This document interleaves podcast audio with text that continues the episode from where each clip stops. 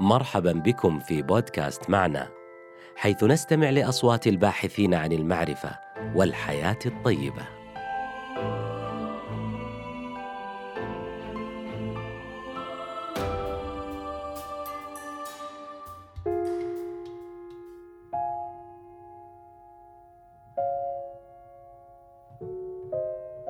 لماذا هناك تفاوت بين فرصنا في الحياة؟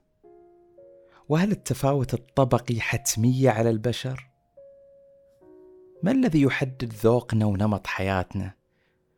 وكيف يجب أن نتعامل مع كل هذا الطيف المختلف من الفرص والاختلافات؟ أنا محمد الحاجي سأكون معكم في منصة معنا لفهم الظواهر اليومية عبر مفاهيم علم النفس والمجتمع. خلونا نرجع بالزمن إلى 1930 إحدى البلديات الفرنسية الفقيرة ولد شاب في عائلة من الطبقة المعدمة اقتصاديا. والديه كانوا يعملون في الفلاحة ومن ثم في البريد. درس المرحلة الابتدائية وتفوق فيها. كانوا أقرانه في المدرسة كلهم من من نفس الطبقة الاجتماعية.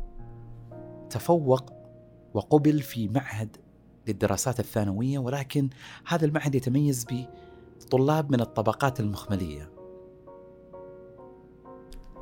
فكانت هناك فجوات بين هذا الشاب وبين محيطه. بل كانت هناك سخرية كان هناك تنمر على أصل هذا الشاب وعلى شخصيته وعلى تقاليده. وهو في النهاية ضيف من الريف. من هنا تقريبا تبلورت أفكار وتبلورت تساؤلات في ذهن هذا الشاب. كيف نتمايز اجتماعيا؟ وما الذي يحدد طبيعة التفاعل بين الأفراد من الطبقات الاجتماعية المختلفة؟ كانت كل هذه التساؤلات مفصلية في تاريخ علم الاجتماع.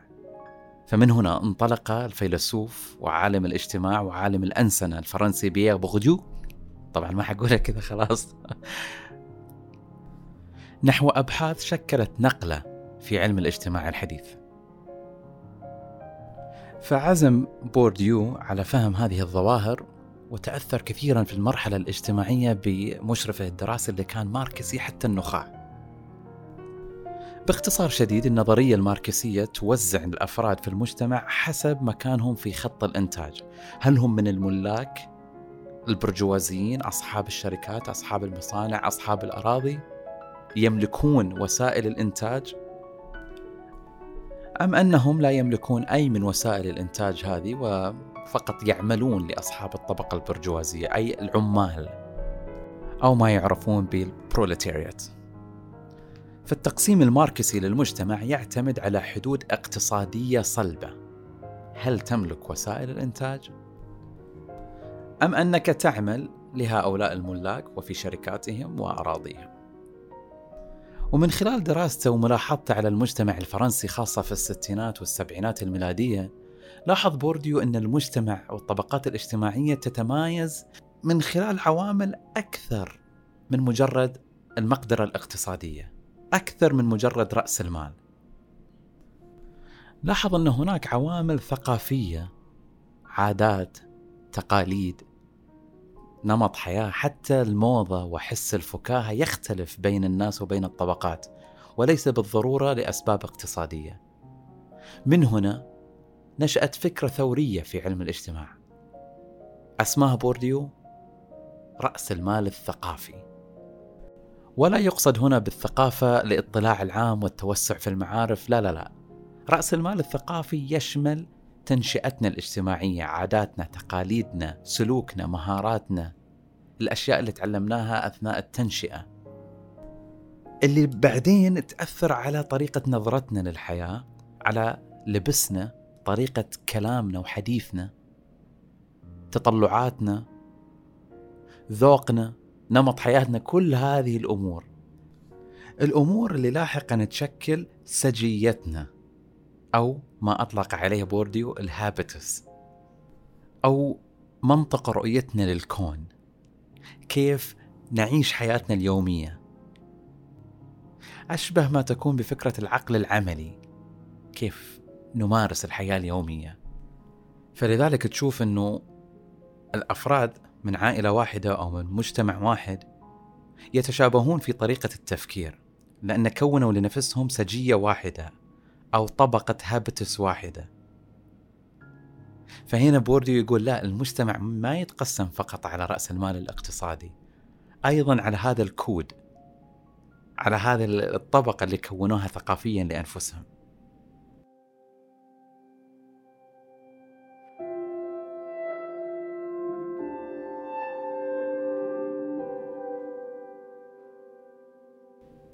فرأس المال الثقافي يتقسم تقريبا إلى ثلاثة أقسام. الثقافة الضمنية وهي المعرفة اللي تعلمناها من أهالينا وإحنا صغار ونشأنا عليها التقاليد اللي ساكنة فينا سجيتنا مثل ما قلنا بل حتى لهجتنا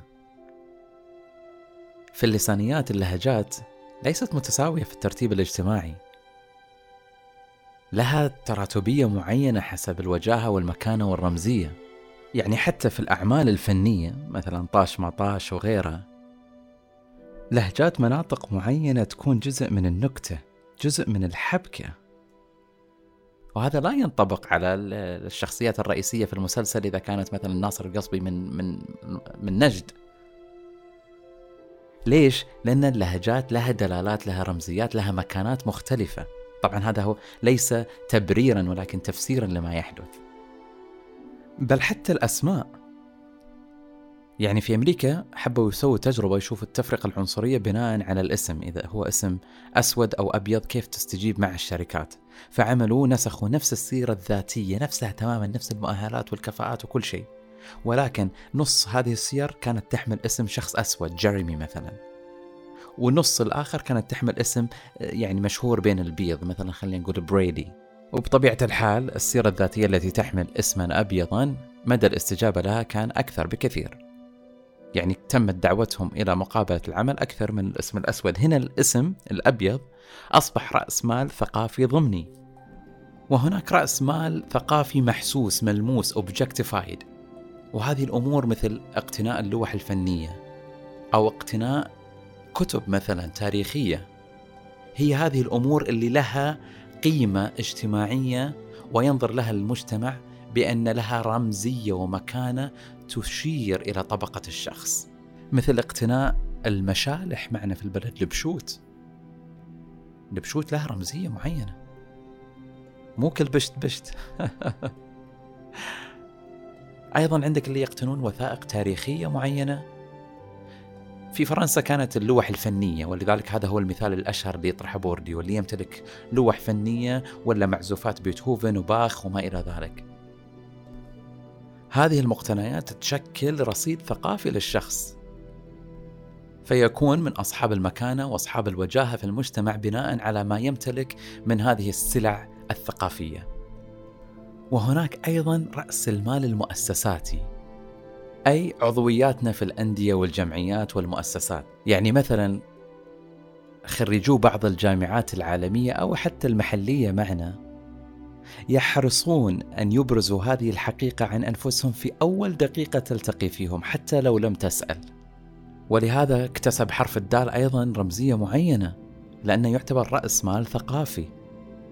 يزيد من رصيد الفرد اجتماعيا.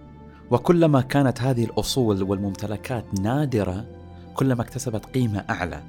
يعني مثلا في الصين سابقا في الثمانينات والتسعينات كان المتعلم المبتعث يعتبر من صفوة القوم لأن كان عدد الدارسين آه، الدكتوراه في الخارج قلة لكن الآن توارت هذه العملة عملة الدال في الصين وضاق المفهوم أكثر صار من أي جامعة أنت متخرج؟ هل جامعتك نخبوية أو لا؟ لأن كثر عدد حملة الدال الدكتوراه. وهذا أيضا نلاحظه معنا في المجتمع. سابقا قبل برنامج الابتعاث المبتعث كان نوعا ما يتفوق على غيره اجتماعيا بالمكانة طبعا. ولكن الآن بعد مضي 15 سنة من برنامج الابتعاث وعودة نصف مليون مبتعث صار الابتعاث لا يمثل رأس مال ثقافي بالضرورة. أيضا هناك تفريع جانبي عند بورديو وهو رأس المال الاجتماعي وباختصار هي شبكتك الاجتماعية وقوة هذه الشبكة ونفوذها في المجتمع فهل هم أصحاب نفوذ مثلا؟ أصحاب وجاهة اجتماعية؟ أصحاب ثروة؟ لهذا تجد بعض الناس يتفاخرون يوثقون ينشرون معرفتهم ببعض الشخصيات الوجاهية ليش؟ لأن بوجود هذا الجسر والمعرفة بينه وبين هذا الشخص المرموق هذا الشخص اللي يعتبر كأنه رأس مال له هو أيضا يطمع ويطمح لنفس المكانة يقرب نفسه للمكانة والرمزية الاجتماعية. فهذا هو رأس المال الاجتماعي. وأيضا يدخل ضمن الدعم العائلي مو بس يعني المجتمع الكبير حتى المجتمع الصغير. هل أنت عندك رأس مال اجتماعي تستند عليه؟ عائلة ساندة داعمة لك؟ وكل هذه الممتلكات الثقافية والاجتماعية والاقتصادية نهدف من خلالها إلى الوصول إلى رأس المال الرمزي إلى الرمزية والمكانة في المجتمع الطبقة الاجتماعية. هذه الثروة اللي إحنا نحاول نجمعها طول حياتنا.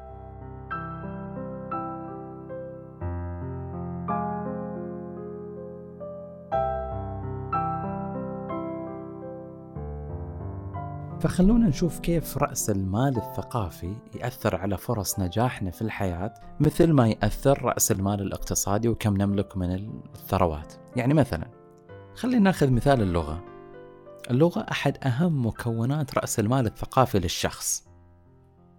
ولكن خلينا نشوف حالة اللامساواة هنا بين الطبقات الاجتماعية. في دراسة هنا في أمريكا حبوا يشوفوا التفاوت اللغوي بين أبناء الطبقات الاجتماعية المختلفة. أبناء الطبقة عالية الدخل إذا بلغوا أربع سنين من عمرهم تقريبا يكونوا استمعوا إلى 43 مليون كلمة تقريبا.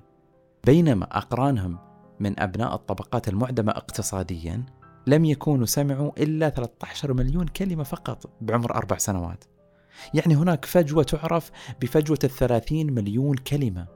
وإحنا نعرف الآن من الدراسات الإدراكية والعصبية أن مستوى اللغة والتحصيل اللغوي يرتبط ارتباط مباشر بنمو الدماغ خاصة في سني النمو عند الأطفال أربع خمس سنوات. كلما زادت محصلتك اللغوية كطفل كلما زادت فرص نجاحك في المدرسة وفي التحصيل التعليمي. فنشوف هنا أن هذا رأس المال الثقافي ممثلا باللغة كيف أثر على فرص نجاح هؤلاء الأطفال من كافة الطبقات الاجتماعية. فنشوف هنا كيف تأثير الهابتس تأثير النشأة التنشئة. في مهارات أيضا لا ترتبط بالقدرة المالية. مثلا تعرف أنه في بيوتات معينة عندكم أبنائهم يكون عندهم حسن تدبير عالي اللي هم يعرفون فن مواجهة الحياة يمتلكون عقل عملي جبار حتى لو كانوا من طبقة اقتصادية سفلى.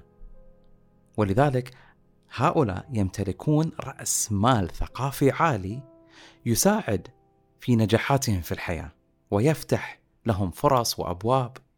فرؤوس الأموال الثقافية هذه تشكل لنا الهابتس اللي بدورها تشكل حتى نمط حياتنا وتذوقنا.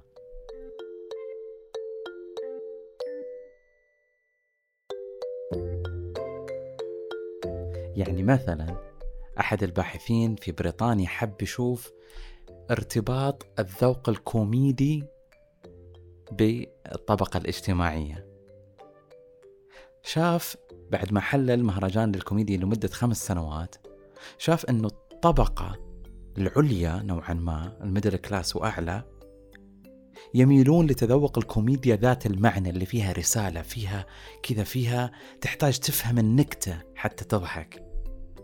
ولكن أصحاب الطبقات الاجتماعية الأخرى السفلى الكوميديا بالنسبة لهم هي وسيلة للضحك فقط لربما للهرب من ضغوطات الحياة اليومية. فوجودنا في habitus معين في نشأة معينة يأثر حتى على أقل الأمور لربما أمور هامشية مثل الكوميديا أو تذوق الموسيقى والأغاني.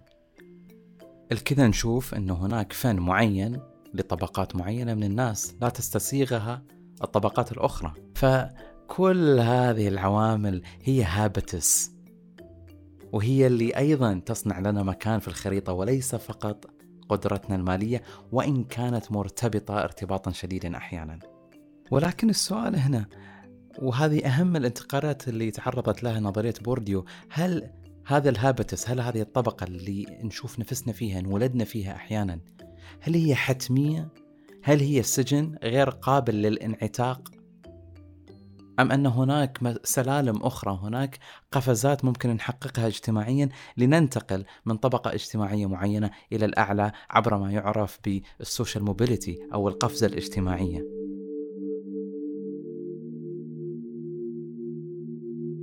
خلينا ناخذ مثال مجموعة من الباحثين حبوا يختبروا سر نجاح بعض أبناء الجالية التركية في أربع دول أوروبية. هؤلاء الأبناء أتوا من عوائل فقيرة معدمة عوائل مهاجرين الجيل الأول بمعنى أن ال habitus كان habitus محروم معدم نوعا ما كما يعرف عن الكثير من المهاجرين. فنجاح هؤلاء الأبناء كان بمثابة اللغز إذا ننظر لها من ناحية رأس المال الاقتصادي فقط. فاستخدم الباحثون إطار رأس المال الثقافي لتفسير نجاحات هؤلاء وبعد مقابلات عديدة معهم و استخرجوا تقريبا ثلاث سمات وعوامل مشتركة تشترك فيها هذه العوائل. أول العلامات المميزة كانت أن الآباء والأمهات المهاجرين خلقوا بيئة جديدة منفصلة عن الهابتس والطبقة المشابهة لهم من بقية الدائرة الاجتماعية. فكان هناك حرص شديد من الآباء والأمهات على التعليم حتى كانوا يأخذوا خطوات مخالفة للسائد للتقاليد المعروفة ضمن دائرة المهاجرين في هذه الدول. هنا كأنما شكلوا قطيعة مع الهابتس السابقة وخلقوا بيئة جديدة نشأوا أبنائهم عليها. فكانوا يصرفون على التعليم أكثر مما يصرفه أحد آخر من أقرانهم. أيضا أحد أهم السمات اللي ميزت هؤلاء الناجحين كانت مهارة الريزيلينس مهارة الصمود والنهوض تعرف عادة في علم النفس بأنها القدرة على مواجهة المصاعب والإخفاقات بعد مقابلة مع الأبناء الناجحين اللي أصبحوا مدراء تنفيذيين وأصحاب مناصب عالية في الدول الأوروبية اتضح أنهم يمتلكون حس عالي من الصمود. كانوا يتعرضون لتنمر كانوا يتعرضون لإخفاقات مادية أثناء الدراسة ولكن كانوا دائما وأبدا يأخذون الميل الإضافي حينما يتوقف الآخرين في التعليم حينما ييأس أقرانهم هم كانوا يستمرون في مواجهة كل هذه التحديات. هذه المهارة كونت لهم رأس مال ثقافي أعلى من غيرهم من الأقران. هذه جعلتهم يصمدون أكثر في التعليم وانفتحت لهم أبواب الدراسات الجامعية والتقدم الوظيفي بعد ذلك. العجيب قدرة هؤلاء الأبناء على تحويل نقاط الضعف إلى قوة في حياتهم. فبينما كان أقرانهم يشتكون من العنصرية ومن التنمر ومن السخرية كونهم أجانب وأقلية في البلدان الأوروبية استطاعوا تحويل نقطة الضعف هذه إلى قوة حيث عمدوا إلى الذهاب إلى الشركات العالمية التي تعمل عابرة للقارات وعرضوا أن لديهم لغات إضافية تساعدهم من التعاون مع القطاع التركي مثلا في الأسواق التركية. فكانوا هم نقطة الوصل بين الدول الأوروبية وبين مجتمعهم في تركيا. الجميل في هذه المهارات وفي بناء رأس المال الثقافي والاجتماعي أنها كلها قابلة للتعلم وكلها قابلة للانتقال والتوريث فمثل ما رأس المال الاقتصادي يتضخم بالاستثمار أيضا رأس المال الاجتماعي والثقافي يشبه كرة الثلج يكبر كلما استثمرت فيه أكثر وأكثر أو كما يطلق عليه الباحثون تأثير الإنجاز المستدام أي أن هناك نجاح يغذي النجاح الذي يلحق وهكذا.